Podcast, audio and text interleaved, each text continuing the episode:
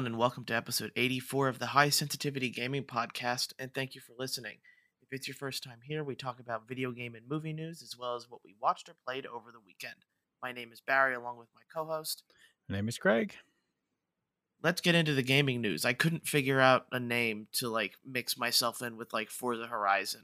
Am I the Toyota Barrypra or something like that, or Barpra? That's a little bit harder than what happened last week. No, yeah, it definitely is. There's so many car names. But regardless, we'll go ahead and get into the news. And I guess we'll start with the biggest news of the week, which is the Elden Ring preview that was shown pretty much the day the podcast came up on Thursday. You got a nice 15 minutes of just in gameplay footage, as well as some collector's edition stuff announced. But overall, what did you think of the trailer? Well, this is a tough one because I know it's not for me, right? But I think that it looks good. I'm not the two things it's aiming for, at least from how I took it, was a Dark Souls / Breath of the Wild, which I don't really like either one. So it's not really up my alley, but it looked beautiful. It looks like it controls very well, and I'm at least going to give it a shot. I don't have any expectations that I will finish this or even get past an hour or so, but maybe I'm wrong. Maybe this is the one I get into. Maybe it has more of a story to draw me in, which it's supposed to, right? Well, I guess with George R. R. Martin, right, doing stuff with it, but I don't actually know how much of a story this is going to have from the little we've seen. It just looks like you're someone from beyond the fog, quote unquote. Yep. And you're just walking in here, and I imagine I'm more of the story will get kind of told and played out through the game actually.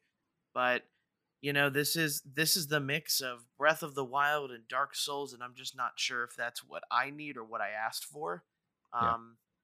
When watching it, a couple comparisons can be made that the map is very, very similar to how they did things with Breath of the Wild. They added horseback riding, which isn't Breath of the Wild unique, but still, we have that. And then there's kind of the whole, going around this world, finding encampments and getting rare loot, something that, recently Zelda also did. And it's also, something that a lot of other game companies have done. On the Dark Souls side of things, it does seem to be regular Dark Souls. It does seem to be a bit more flexible with how you want to fight, from what I can tell. And there's the whole new aspect of what looks like to be fighting on horseback. So that is cool, and it's an added thing. The sorcery they seem to have put a lot of time into making sorcery more epic, I guess. Literally the dude was raining, blue arrows from the sky, or shooting a blue laser light up through his staff at an enemy. It seems like they probably put a lot of work into making sorcery maybe not as boring. I never had a problem with it in the other Dark Souls games, but it definitely took center stage in what was going to be a showcase for some of the fighting.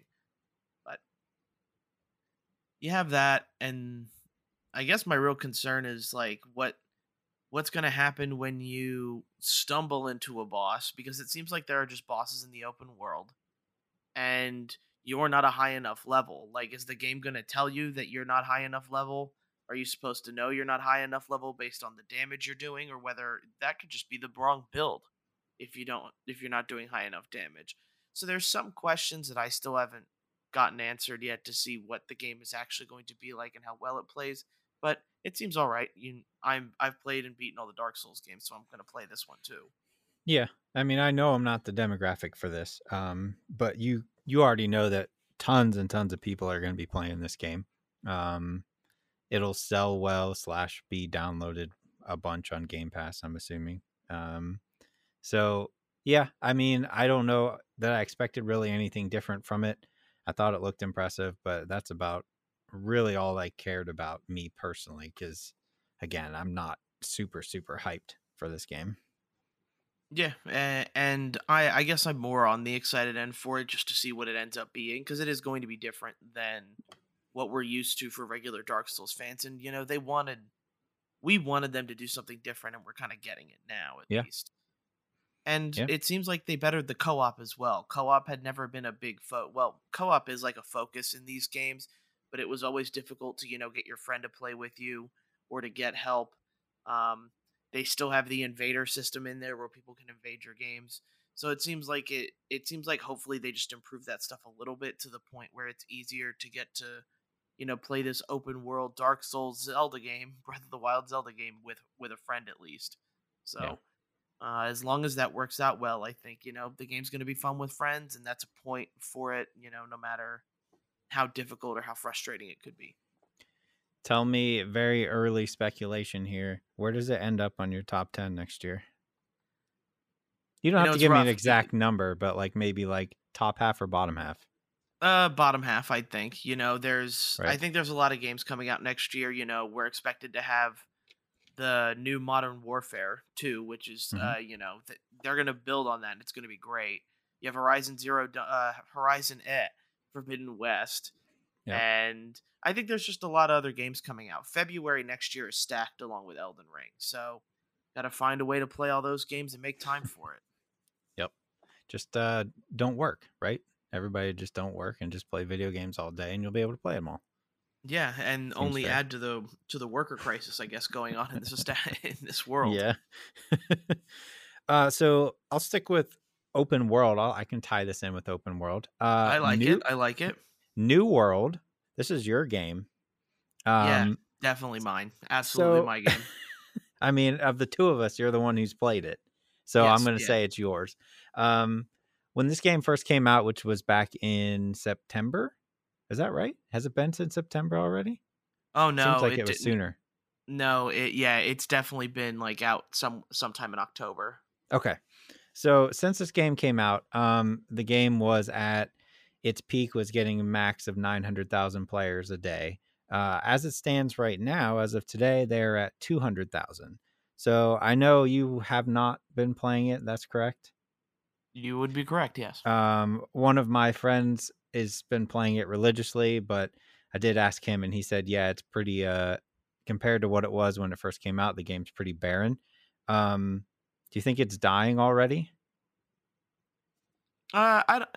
If you still have 200,000, then I'm going to go with people like your game, or at least find something redeeming about it.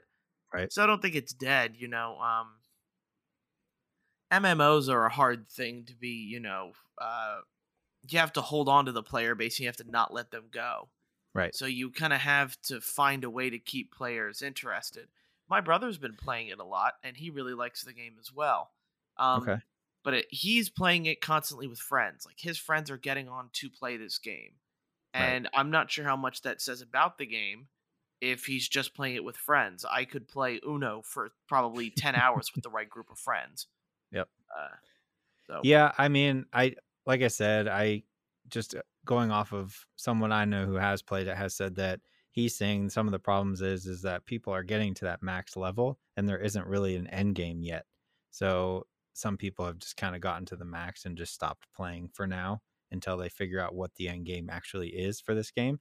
But Amazon's track record on games isn't the greatest. So hopefully they continue to support this and figure out, you know, stuff for people to do once you hit max level. I mean, people are already there, and it's only been out a couple months. So got to keep it fresh somehow. Yeah. To be fair, you know, I guess, yeah, like the end game for this game, I've heard, is kind of pretty bare. Mm-hmm. And with Amazon's track record, it's just bad. You know, it's terrible is what it is. Yeah. Yep. But this game has lasted longer than what was it? Crucible, I think, was the game that they had come out with and then canceled 2 weeks into release. Put it back into alpha. Yeah.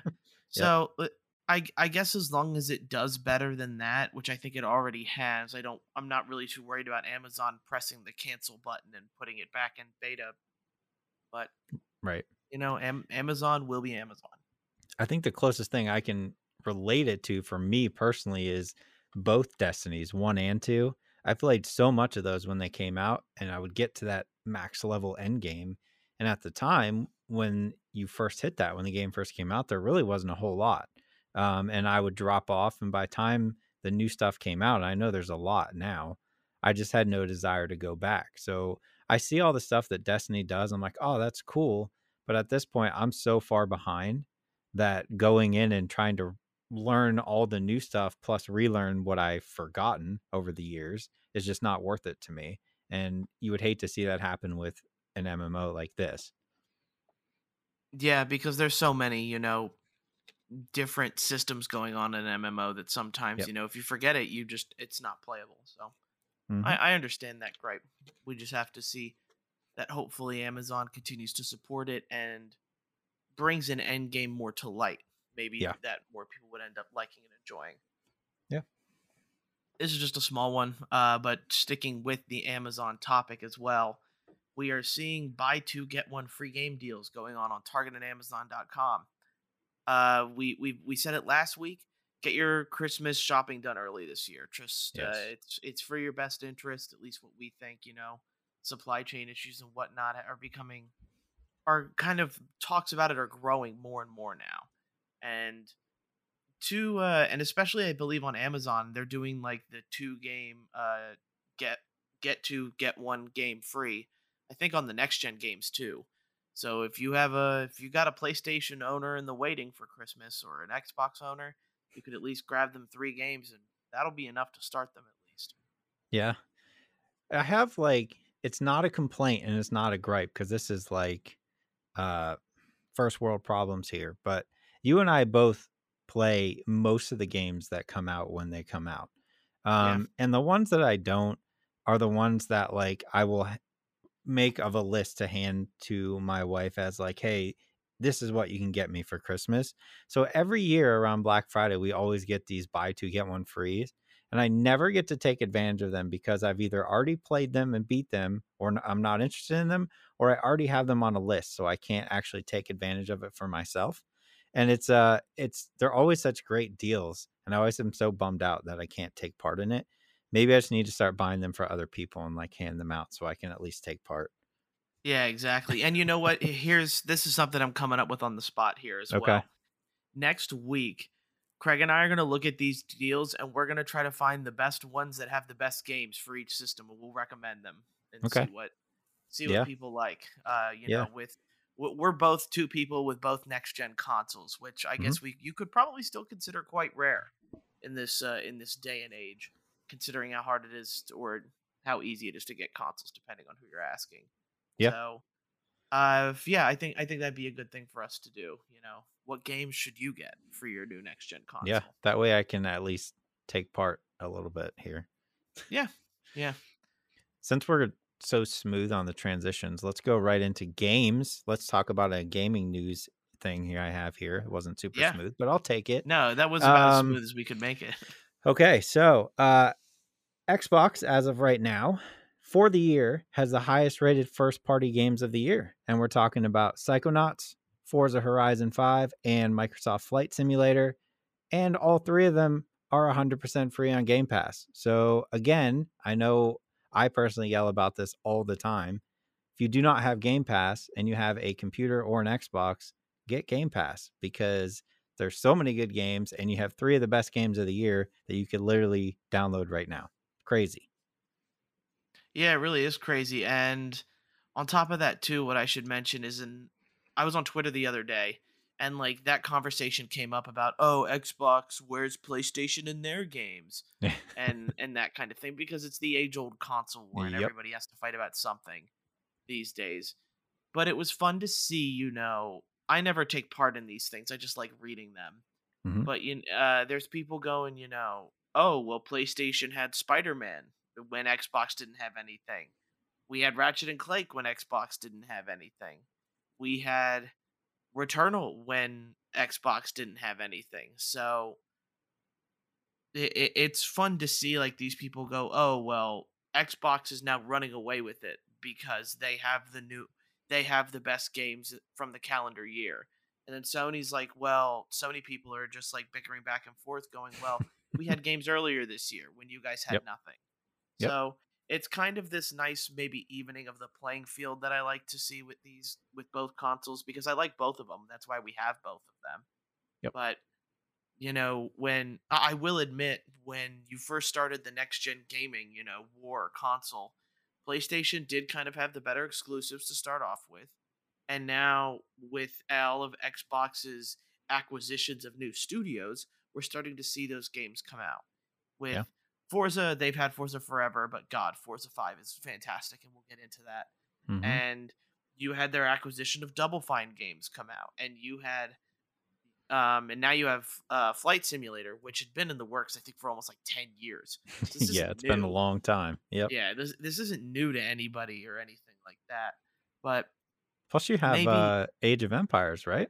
Yeah, and Age of Empires out too. Mm-hmm. So, like, definitely Xboxes, we're finally starting to see the fruition of all of their studios putting out games. And, you know, now they have this, and it's almost like an avalanche of Xbox games that have kind of come out this month. And the finishing, you know, chef's kiss is going to probably be Halo. Hopefully. Mm-hmm. We'll see. Hopefully, yeah. But, you know, I think personally that things are more evened out. You know, my PlayStation was played a lot more than my Xbox when I first got it, or when I first got both systems. But I'm definitely playing my Xbox a lot more now because the games they're finally putting out games for it that are fun. Yeah. And you're right, Xbox Game Pass is literally like the best deal in gaming. You can get all those games for free. Yeah. Psychonauts, you know, you said it, Forza, Flight Simulator, and there are tons of other good games that are on there too. So. Yeah. Age of Empires, Back for Blood. There's a huge list. And also, I mean, that is a good point. The beginning of the year, there was definitely PlayStation had a stranglehold on exclusives. And I think when you look at next year, at least early impressions, I think Sony will end up having the better year, just because you have Horizon and hopefully God of War, right? Yeah. I mean, I just think, looking at it now, I don't know that Elden Ring and whatever else Microsoft has coming holds up to just Horizon and God of War by themselves. I think are going to be the better ones. It's just looking at it and being like, all right, Sony, come on, get your act together and let's get some sort of Game Pass going here for people on Sony, because you could be putting out a ton too. But that's just selfishly, because then you wouldn't have to pay for all the Sony games, and it would be like the perfect utopia of gaming right there. Just one subscription for both of them would be great. So I just had one. I'd pay $30-$40 a month for that. Yeah, probably. I guess we'd have to see what the PlayStation would end up including. Yeah. Before it. But because PlayStation Plus, you know, I really never take advantage of their games unless like it's something that I really feel the need I have to have. But we see what they decide to do there. And speaking of Forza, smooth. Yeah, I've got two smaller Forza stories where, and I just think this is cool. Forza Horizon is adding a sign language interpreters in a post-launch update, and that's just so cool to see. You know, we see game developers now trying to be more inclusive than ever before, with adding all of these accessibility updates to their games. And this is kind of the first time I'm ever hearing of, and they even showed like a picture of like an actual sign interpreter, you know, in the corner of the screen wearing a Forza Horizon shirt, you know, doing the sign language. And I think that's fantastic. Yeah. I haven't really ever seen this before. And I think it could really add something to other games as well, especially, you know, and Forza's not breaking any walls here, but like if you could add like a sign language interpreter to, you know, games like, let's say, Guardians of the Galaxy or God of War, Spider-Man, these very heavy narrative games, you just opened up a whole new world for people who like who can't hear and have hearing issues, and that just makes your game more accessible, which is just awesome to see. Yeah, I think from Forza perspective, like they've done a lot in this game. We've seen a lot of accessibility options over the past like 2 years. I think The Last of Us is probably one of the better ones with all the options you can do there. But just saying the stuff that Forza had done, like obviously they're adding the sign language, but the ability to choose your pronoun and your created character, the ability to add prosthetic limbs to your character. I think that's all very, very cool that they're going above and beyond to, you know, be able to fully make your character look like, you know, maybe that's how you look, or maybe that's, you know, just whatever your options are there. But the more options, the better in games. And it's always cool to see companies try new things. And then the other just small thing I wanted to add is Forza Horizon 5 was peaking before like launch at this point. News came out this weekend and screenshots came out that enough people bought that early Ultimate Edition for Forza 5. There were almost 1 million players playing this game before. And probably there was probably more than a million players playing this game before the actual launch of it. And the game just launched today, November 9th. Yep. So it's going to be really cool to see all of like this world start to populate. And I don't think it's ever going to like Riders Republic is different because it seems to really focus on having as many players in the world as you can, where I don't think Forza focuses on that as much, but it is cool to see. The first time I loaded in on Friday, like all of the people who bought the early pass with me were all just like driving around. And it, you know, it's fun to see that the world was kind of alive and lived in. And hopefully with all of the high scores and all of the players playing before launch, this game just continues to get more and more people coming in, because that just means more and more fun in the outside world of Forza. Yeah, very, very cool. I'll transition with also a quick news article here. Squid Game officially is coming back for a season 2, confirmed by the director today. That's about all the news he put out. He just confirmed that it was coming back and that the main character will be involved. So I'm excited. Even if it takes a year or two, that is fine. Take your time. Give me more. Yeah, I guess I wouldn't be surprised if Netflix kind of rushes this out. Yeah. And like doesn't necessarily like give the director time to really like breathe. I could see it just because Squid Game has become such a like a big worldwide phenomenon where you have Roblox games and you have all these other games copying what Squid Game did. You have Mr. Beast building a, you know, and it's like a more fun winning money type thing with a real life Squid Game where no one dies. I should make that very clear that no one dies during his Squid Game you know, rendition is what the word would be. But just as long as it's good, I really don't know where it's gonna go. Like I think we both pretty much agreed that one season was enough, and like they could have ended it in a more, you know, black and white where it wasn't so kind of gray. But you know, everything's a cash grab, and because Squid Game did so phenomenally, now you have, you know, Netflix going, make it right now. Yep. I don't know. I mean, Netflix may hold off. They've been taking their sweet old time with Stranger Things, the next season of that. So I could see them giving them 2 years, maybe, but we'll see. And for my gaming news, it's going to be which one was it? That's it. Mass Effect N7 day. So we did have a new Mass Effect N7 day where, they launched a new bunch of merch, blah, blah, blah. But they released an image of you know, just concept art of the new game that's coming out. And it's really cryptic in what it's trying to show. So people have been on Twitter going in and going, oh, that's what this is. This is what this is. And it's really funny watching people like bicker over what's going on or what this game is supposed to be. Like, really, the only thing I can tell is that, you know, Rex, the Krogan race is in there somehow, whether it's of importance or not.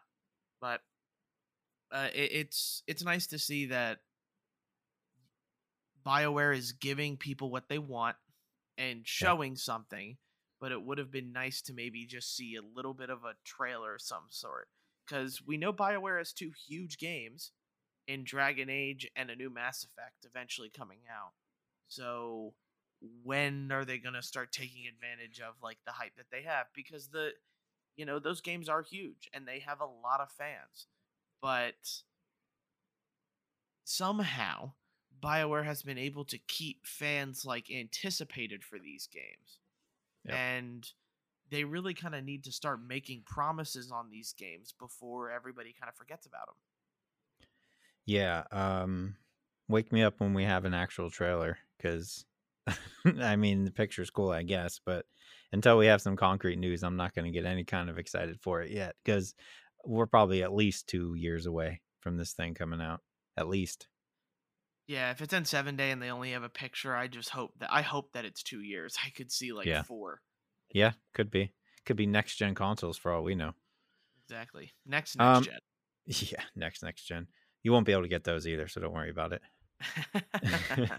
I saved my last gaming news for you specifically because I knew this would be it's a delay and I knew you would take it hard. So I saved it.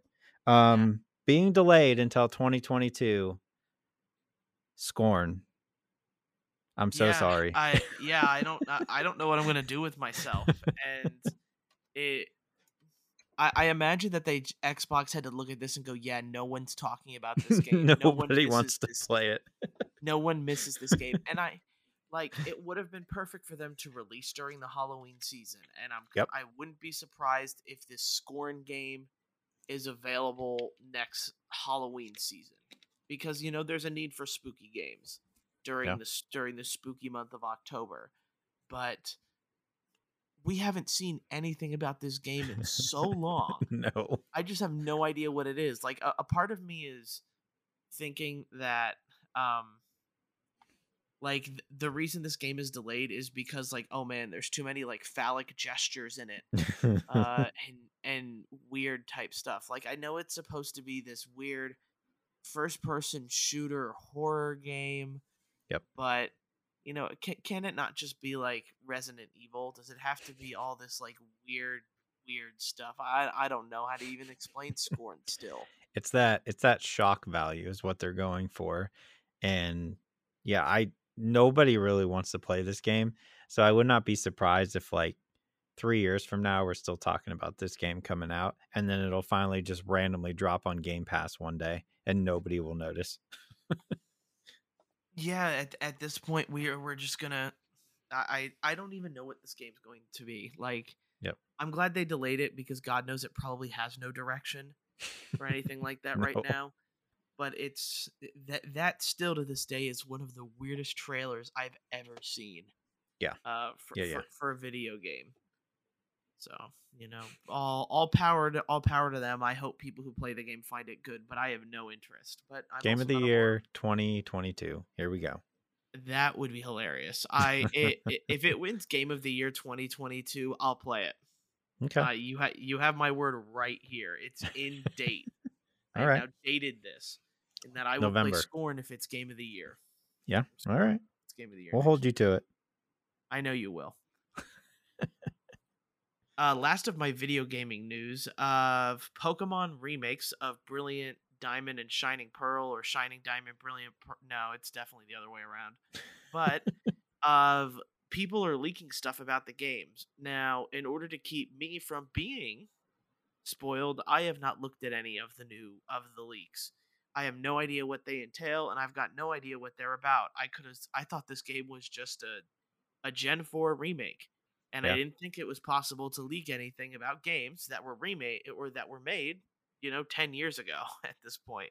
So I guess we have to see what they decide or what they ended up changing. But if you're on the internet and you're trying not to be spoiled on what the new Pokemon remakes have in store, considering it comes out next week on the 19th, try to stay away from any Pokemon news. Yeah, it's coming up quick. I haven't seen any of it either. I intentionally didn't look. But if we can hold off for another week, we should be all right. I think so too. But it's hard when we look at gaming news and I try to keep up with it, and there's Pokemon leaks, and I have to scroll down quick before I accidentally see something about some new Pokemon in it or something like that. Yeah. And then did you have any other news stories or? Nope. That was it. So just a couple other things.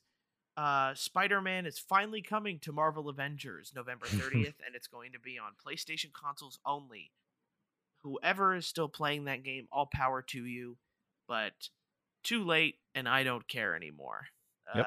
I don't worry, I love Spider-Man still, but it took way too long for them to get this out, and I imagine if we were comparing like numbers to New World as we did before, this game has to at least maybe have 9,000 players concurrently online. I know it's way more than that, but regardless, the game's dead.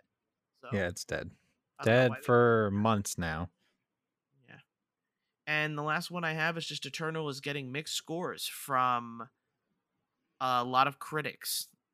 Marvel Eternals is kind of the next step in Marvel here, where we're starting to see they're trying to change things up, and kind of like with how Star Wars The Last Jedi. It was The Last Jedi that tried to change so much of the formula up that critics hate it, but fans really like it. We're starting to see, the Eternals doesn't have a bad score on Metacritic with fans, but when it comes to critics, they're much more crucial of it. I'm excited to see Eternals. I do plan on seeing it before the next podcast here. I just didn't want to go to a crammed theater to see it, but I'm not sure if it's the same way with you. I have seen the stupid article about how Richard Madden and Chloe Zheng only needed 25 minutes to film the sex scene in Eternals. I've seen that story literally 15 times already. I don't care about how long it took them to film a sex scene. I don't know.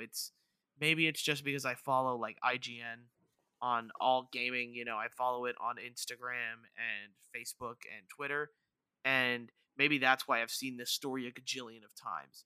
But I just want to know, is the movie good? What cool special effects did they do? I don't care how long it took the actors to make a sex scene in the movie.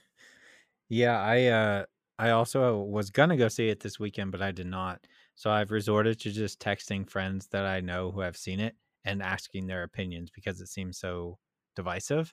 And everybody has said who saw it that it was very good. So that makes me feel a little bit better. Yeah, I don't know much about the Eternals, but every time I see Richard Madden's character, this seems like X-Men in a really, really weird way. They literally have, what's the X-Men that shoots lasers out of his eyes? Cyclops. Damn it. Cyclops. Shows how close I am to knowing these heroes. But Richard Madden's character in Eternals seems to do the same thing. So, guess we just find out. But I am excited. I am excited to see Eternals, regardless of what the critics think of it. Yep, me too. Is it time? Do we go into the games this week? Games. Yep, let's do it. And we've got two big bombshells of games. Yeah, I played Forza Horizon 5, Call of Duty Vanguard. Yep, and we have our impressions on the new Apex Legends map, along with impressions of the character Ash. Yes. And then also, that is also my list, but also add on there that Guardians of the Galaxy was finished. Yes, by both of us. That is right. So final impressions on those, on that as well. So let's just do Guardians of the Galaxy because we're just continuing it from last week. Yeah. I don't really want to go into spoilers for this game. It's a narrative heavy game, and learning of the spoilers can easily ruin your time with it and make you not want to play it anymore. But the final impressions are that the game's great. It's a lot of fun. I grew to really like all of the characters pretty quickly. The dialogue, yes, they never shut up, but it's just a bunch of friends hanging out. They just happen to be, the Guardians of the Galaxy doing it. And you really get that these guys are kind of either a new group or are friends and are trying to make things work with them. They make jokes and everything like that. And they make fun of each other, which is what friends do. So Star-Lord, I thought, was an excellent character. Gamora is fun. They're all great. And if anything, I guess the game kind of pulls too many fakes with how close you are to finishing it and then setting you back another 10 steps in order to get to what you think is the finishing point again and setting you back another 10 steps. Mm-hmm. So, in a game, there's supposed to be this natural buildup where I shouldn't feel like I've been close to finishing the game 3 times. And on the 4th, you finally, are there. It can kind of it kind of gives you that disingenuous feel of like, okay, I've built it up, I'm strong, but what if they send me back 10 more steps after it? I guess that would be really be the only negative. There is some like polished stuff that we've run into. Like for me personally, the triangle button doesn't disappear sometimes, like it's stuck there. Did you run into any bugs at all? I mean, there's the ledge bug where Star-Lord would, you trying to get across a ledge and he would go across it and then immediately turn around and go back.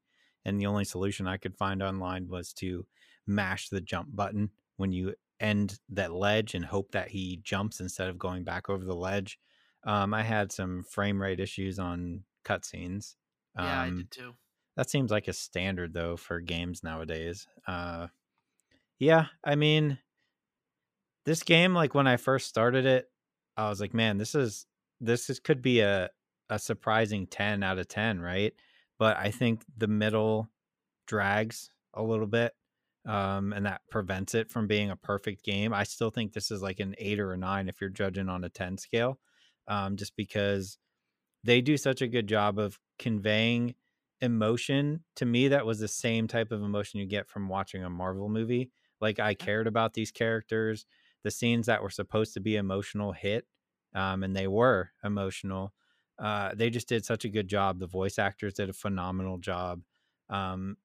It takes a lot to take characters that you know from a movie for most people and completely change the way they look, and go for the comic book look and make you still enjoy them. So the story I thought was great. It just went on a little too long. I think you could have cut this down from like 15 hours to like 10. And this is like a 10 out of 10 game, in my opinion. So fantastic game. It'll end up on my top 10 this year for sure, but not at the top, just because that middle to like almost the end was a bit of a drag. Yeah. And one of the other bugs I ended up running into was just like combat areas where sometimes these battles are kind of long and drawn out. Mm-hmm. And if I was near the end of one, and this only happened to me, I think twice, but a character kind of gets stuck up on a ledge where I can't grab him or shoot him, and I'm waiting for him. So you got to restart the battle, which is definitely annoying, to say the least. One of the things I guess I would have wished more of is more power-ups for Star-Lord. I was definitely like maxed out of his perks and everything that I could upgrade with the Guardians as well by maybe 3/4 through the game. Yep. Where at that point I was just collecting components and machine parts to use it on nothing. I kept waiting for like this one thing that would add, you know, it back in or add it into the game.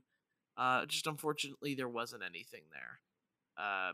Maybe they could have done something with it, with like increasing the elemental's, you know, strength. So maybe you felt a little stronger, because Star-Lord does feel pretty weak, especially if you're not utilizing the stagger component of the game. But yeah, Guardians of the Galaxy is great. It definitely is a surprise for me, and it'll be on my top 10 somewhere. Yeah, I'll save like the story stuff for when we get to like our games of the year discussion. But yeah, for those who haven't played it, if you enjoy Marvel, this is a definite must buy, at least for me. Yeah, I absolutely agree with you. Let's do Forza Horizon. Okay. Next, Forza Horizon 5. So Forza Horizon 5 is the 5th entry, blah, blah, blah. It takes place in Mexico. Yeah. Holy heck, does this game look fantastically, like, incredible in every way. Yeah. Like, smooth as butter. I was impressed with Forza Horizon 4. And now Forza Horizon 5 has kind of blown it out of the water, too. And you're going to know if you like this game just by like the beginning of it. You know, the beginning Forza always opens with like these set pieces where there's a little bit of off-road. There's a little bit of like environmental driving. And then there's, okay, here's the $2 billion car. Just drive it around and go fast, which is fun too. And Forza Horizon 5 hits it everywhere. The map is gigantic. Like, it's bigger than I ever could have expected. It's got plenty of cars and plenty of fun for you to have, and there are all of these like new features where it's not just rainstorm and thunderstorms. Now there are sandstorms to go with it. Cars sound different. as well. You know, there is a clear difference between an electric car starting up and going off, as well as what a gas car would sound like. And to me, these are all, you know, great improvements from 5 that just make this a masterpiece of a racing game. I'm a big fan of street racing, and Forza Horizon 5 is a ton of that. This is also a game. What's nice is you can just kind of turn on your own music and you're not missing a beat, which is nice, because sometimes I do wish Forza would like take the time to license more well-known music. And some of their stations are pretty good, but other stations are not. And the music can definitely take you a long way, especially when you're traveling from point A to point B on this map, because it could take a while. Yeah. But I'm in love with Forza Horizon 5, and I see this, you know, game just taking away hundreds of hours again, just like Forza 4 did. Yeah, it's definitely going to be a game that's very easy to put down and come back to, and just pick right up where you left off. They've figured out a way since, I think, I mean, I don't know about the first Forza Horizon, maybe the second one, but they found a way to take a racing game, which has always been kind of like off in its own little corner, like for racing fans, and make it a game that, like, yeah, you may not care about racing and you may not really care about cars, but all the stuff involved with this game is so much fun that, like, you're still going to have a good time. Like, I think all the different options, all the different races are fun, but I have so much fun just driving around. And not really doing anything, but like you said, like putting on my own music and just going is like just relaxing. Yeah. I really enjoy seeing like the scores from people on my friends list. I love that they've had that integrated forever, but like seeing their times pop up when you go buy something is always cool. Yeah, the intro is phenomenal. I do kind of almost want to download it on my Series X and see what how it looks compared to, I mean, not my Series X, my One X, as opposed to my Series X, and see if there's a huge difference or not. But even the last one on the last gen looked phenomenal. So, man, this game is insanely good, insanely good. I just started it, so you have more time in it than I do. I just started it today, but holy cow, phenomenal. Yeah, like, and it does so many things well, you know, like the whole like friend grouping thing, and it's genius for them to put, like, instead of just insert generic racer name A here, they make your friends gamer tags. So there are multiple races where I'm battling with Ghost or Computer U for the lead, and you spin me out, and I get angry and curse at you or something like that. Yeah. So it's, you know, like they do all these smart things to just make this game fun. And it's got a ton of cars for every kind of enthusiast. It even has, like, even if you don't like racing and you like making graphics or something like that, the amount of, like, detail that people put into some of these skins for cars is absolutely insane.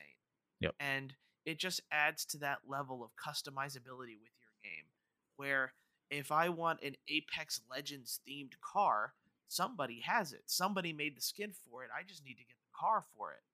And... yeah. On top of that, they make gambling actually fun and not cost any money. Yep. The Forza wheel and the Super wheel are always fun to spin. I never feel like I'm playing like NBA or FIFA Ultimate Team. Yeah, you know, I look forward to my spin every day. Exactly. It's you know, it just goes to show like the difference between Forza that's been focusing on fun and not really focused on the like the pay aspect, because if they wanted to, yes, they could make this game where people have to pay a lot of money to get like the newer or nicer cars, but they don't do that. They make it easier for, they make the game easy for people to get, and currency I've never had a problem earning. Yes, late game, like money doesn't become an issue because you can buy whatever car you want, but isn't that the whole point? Like, yeah, I just want to be able to buy whatever I want in game and drive and do whatever I please. So it, I can't express enough that, like, this game being on Game Pass, like, that's my whole purpose for the year. Like, you don't have to bring out any more games on Game Pass, and I would be okay with that. But we're going to get more games on Game Pass. So it's just another fantastic deal for people to take advantage of, and it's one of the best games I've ever played. Yeah, 100%. This could be... I need to play more, but I know this has been hovering around, like, the 9s and 10 range. Like this, from early impressions, like this is a 10 out of 10 game here. Even if you don't like racing, it's still a 10 out of 10 game. Yeah, and I just wish more people would get into racing from this game as well. Like, you know, cars, I guess, aren't for everybody. But this game is relaxing to the point where putting on your own music and just driving in whatever car you want, just kind of swerving through traffic or doing anything like that, it's just relaxing in itself. It doesn't require any sort of thought or anything like that. And Forza kind of just lets you do it. Mm-hmm. Super cool. So much fun. Yeah. All right, let's end it and let's go play. Yeah. Okay. Yeah, that is the podcast, guys. We're going to go ahead and play Forza. Yep. Sorry. That's all right. We still got Call of Duty to talk about. And we have Apex Legends. And Apex. Yep. So, well, I get we should leave Apex. We should leave Call of Duty as the big finale, shouldn't we? Okay. We that's fine. Let's do Apex. It doesn't take too much to talk about Apex. Yep. Your impressions of the new map and the character Ash. The new map is big in Apex standards. They have like the, I can't call them jump towers, but they call them jump cannons or whatever they call them. Like that, yeah. Yeah. There's mobility options to get around the map quick because it's so big. Like there's super long zip lines. So it is huge, but it's easier than ever to get inside the ring if you're outside of the ring. But what I found so far is a lot of times that means if you're not dropping hot, like you may not see anybody until the last two rings anyway. So it definitely spaces everybody out. The addition of like creatures on the map is an interesting idea. Killing them gives you loot. It also helps you level up your shields, which is cool. But it also, you have to factor into your mind in the middle of a firefight if you're around one, because you're going to get jumped by random creatures while you're trying to fight somebody and it could kill you. So it adds another layer that can be frustrating, but I think kind of forces you to have more awareness of your surroundings. The new character Ash, I think, is great. I think she is pretty well balanced out of the gate. Honestly, she doesn't feel too overpowered, but her mobility options to get yourself out of issues is good. I haven't been using her a whole lot. I played maybe like 15 or 20 games with her so far, but I like her a lot, and she has some cool skins, which is always a good way for them to make more money. You don't want to go down that hole. You have enough characters to get skins for. Yeah, but Loba already cost me enough money. But I think they've done a good job with this update. I didn't have any issues day one playing, which is a plus. No server issues. It's been good so far. No game crashing glitches either, which is kind of rare for me to hear. Like overall, I do like this new map. Like as you mentioned, the monster, like especially the Prowler, seems to do way too much damage, and seems to be like way too sensitive to you being around it. Like I get what it's supposed to do, and I do like the fact that it counts towards shield damage, which is nice when you're trying to grow your Evo shield up, and it's nice to be able to like shoot something and try to be productive when you can't find anybody, because sometimes you're not going to run it. Sometimes you won't land with anybody. Like that's just how this game is and how battle royales play out. Even if you clear out an area, you're still going to be left with a couple moments of, okay, we're just walking around trying to find what to do next. And with Ash, I didn't expect her to change the game really in any way, but her tether thing is pretty annoying, and that's what it's supposed to do. And her phase shift thing, I thought was just going to be a cheap ripoff of Wraith, but the fact that you can't see you can't see Ash move around when she does it and is instant. I can specifically recall two games where we've won because of Ash's phase shift, and. Mm-hmm. Whether it's late game and the team is separated, we can go and corner the one guy, get him killed, and then start going after a depleted, second team there. Or it's just, it's just getting out of the ring, because it's something where we don't have to wait for Wraith to activate her ult and then run. This is Ash's instant thing. She puts it down and you can go through it. It doesn't last as long as as Wraith does. I think it's just a couple seconds that the phase shift is active. But regardless, it's very useful, and I'm surprised at our usability there. I probably won't play her because I play as Loba and Watson, but Watson got a buff, and she's fun to play again.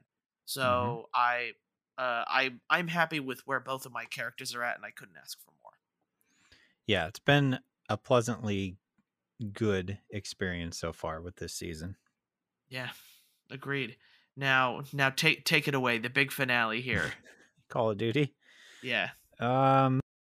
So I just finished the campaign today. So I guess I'll start there. Took me about 4 hours. So it is not a very long campaign at all.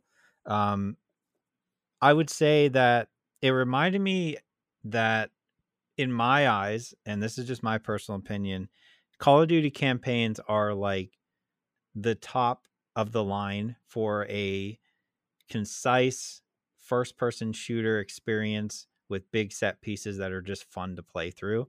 I thought this campaign was one of the best campaigns in the last couple years. I think since Modern Warfare had a good one as well. Cold War, I really did like Modern Warfare. Cold War, I was. But yeah, this one is just like you get the, all these different people in a group and you get that initial mission with them. And then they go and give you the backstory on each character. And each character has their own ability, which I think works out pretty well. The only one that I thought was not good was the American campaign. And I forget his name, but it involves like dogfighting in a plane. And it looks cool, but it just does not handle well. So that was kind of a bummer. The highlight is Polina, which she's the sniper. All of her stuff is phenomenal. She has the ability to climb walls and just like slide under objects super fast. So like her mobility is great. And you're running around and sliding under stuff and like picking people off with the sniper rifle feels fantastic. You have sections with her where you have a partner and you can tell him to flash his knife to draw sniper fire. And then you look for, the flash off their scope to find them and pick them off. It's very, very cool. Some of the other ones, like one is like a demolitions expert. So his grenades, you can see kind of like an Apex, like the arc of where they're going to go. And then one of them, you can command people around, which is whatever. But I think that campaign is very, very good. It doesn't overstay its welcome. The cutscenes are very well done. They look fantastic. I had quite a few instances of frame rate issues when I was playing. Yeah, I've had the same issue as well. Yep, where it's like stuttering all over the place. It's usually when you're going from an in-game cutscene is where I've seen the most. But other than that, like I had a blast with this. It reminded me of some old Call of Duty campaigns. How much of the campaign did you play? I'm only like on the third mission. Okay. Like the overall, it's hard to judge this game, I believe, because so many people are hating on it online. Like people just don't like the fact that we're in World War II again. And like, the thing is what else do you expect? Like we're right. Like, I'm sorry, we're all waiting for the next World War III type game. And when they tried to do something different, like Advanced Warfare, people didn't like that. People hated what that became. So I personally don't have an issue with what they did. So far, I like Vandred. I've played a couple multiplayer matches, and I like them. Like, Warzone isn't for me. Like, I've made that clear many times. I prefer Apex Legends much, much more. So as long as the multiplayer is fun, which the multiplayer is kind of back to being, I guess, what I like. Like I don't know what it was about Cold War and the multiplayer. It just didn't feel good. But it didn't feel right. The guns I didn't like either. But this I like. I like the World War II. It reminds me to old, Call of Duty World War II or World at War was. Type multiplayer. And like, I haven't gotten into the zombies, but the zombies kind of look like a throwback as well to, older type maps, along with this kind of funky shade of stuff to it as well. I don't know. I'd have to play more zombies to get into that. But yeah, I played like 4 or 5 hours of the multiplayer this weekend. It feels good. It's like the multiplayer that I've missed with Call of Duty. I don't know how long I'm going to play the multiplayer because I'm not the same kid I was back then who can just play Call of Duty multiplayer for 150 hours every year, you know? Yeah. I just don't have that in me. I was pleasantly surprised playing it this weekend, though, and seeing quite a few maps that were from World at War. And again, like a lot of kids playing nowadays aren't going to know. Yeah. But seeing these maps and just being like, wait a minute, this looks familiar. And then it like clicking in your head being like, oh my God, this is a World at War map. And like World at War was one of my favorite multiplayer Call of Duties for whatever reason. That's the one I played the most of. So seeing those again, those maps again, just brought back so many good memories. Yeah, I think the guns feel good. Multiplayer is balanced. It's just a good experience. I might hop back on Warzone with the new map just to check it out, but I don't think I'll be sticking or like jumping back into Warzone like I used to. I think Apex is probably the safest place for me right now. But overall, like this is a solid Call of Duty game for sure. Yeah, you know, I think it's middle of the road. Like it's not it doesn't really it doesn't knock the socks off of me for whatever reason. The multiplayer is better, and I think the story is a little bit more grounded to the point where it doesn't frustrate me either. So that final mission in Cold War was just a pain to get through, considering it crashed my Xbox like 3 times in order to do it. So yeah, you know, Call of Duty Vanguard, I maybe you just got to lower your expectations to enjoy the game. I'm just looking for a fun multiplayer and a campaign I can play, have big explosions like an action movie, and be done with it. And yeah, that's all I ask of it. And it's doing that so far for me. I plan on having the campaign finished by next week. Sweet. All right. That's going to be it for games. Hopefully you got your fill there. We're going to go on to movie and TV shows, where I've been so busy with games, I didn't get to watch anything this week. All right. So what have you watched? So I got one movie and one TV show. I have The Harder They Fall, which is on Netflix. And then Dexter is back. Dexter New Blood is on Showtime. So I did watch the first episode of that. I'll start with Dexter, get that out of the way.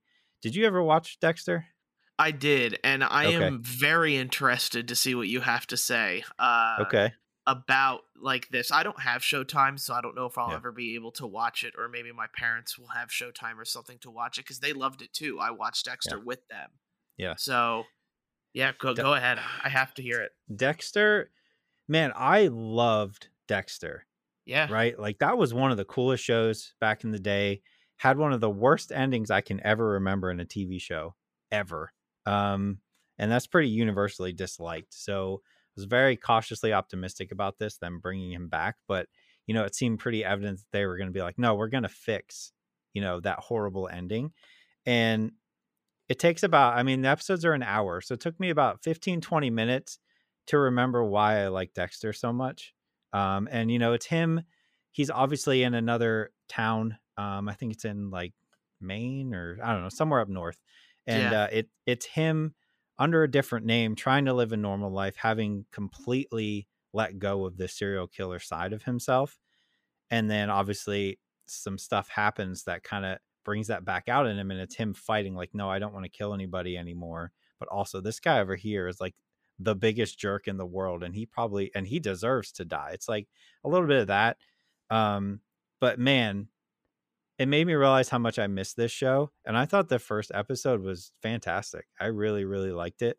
Lots of new characters, but they all seem very interesting. There's a lot going on in this little town that he lives in. That is going to set up. There's missing girls that are being kidnapped and taken by somebody. There's a mysterious billionaire who's in town for the winter. There's a lot going on.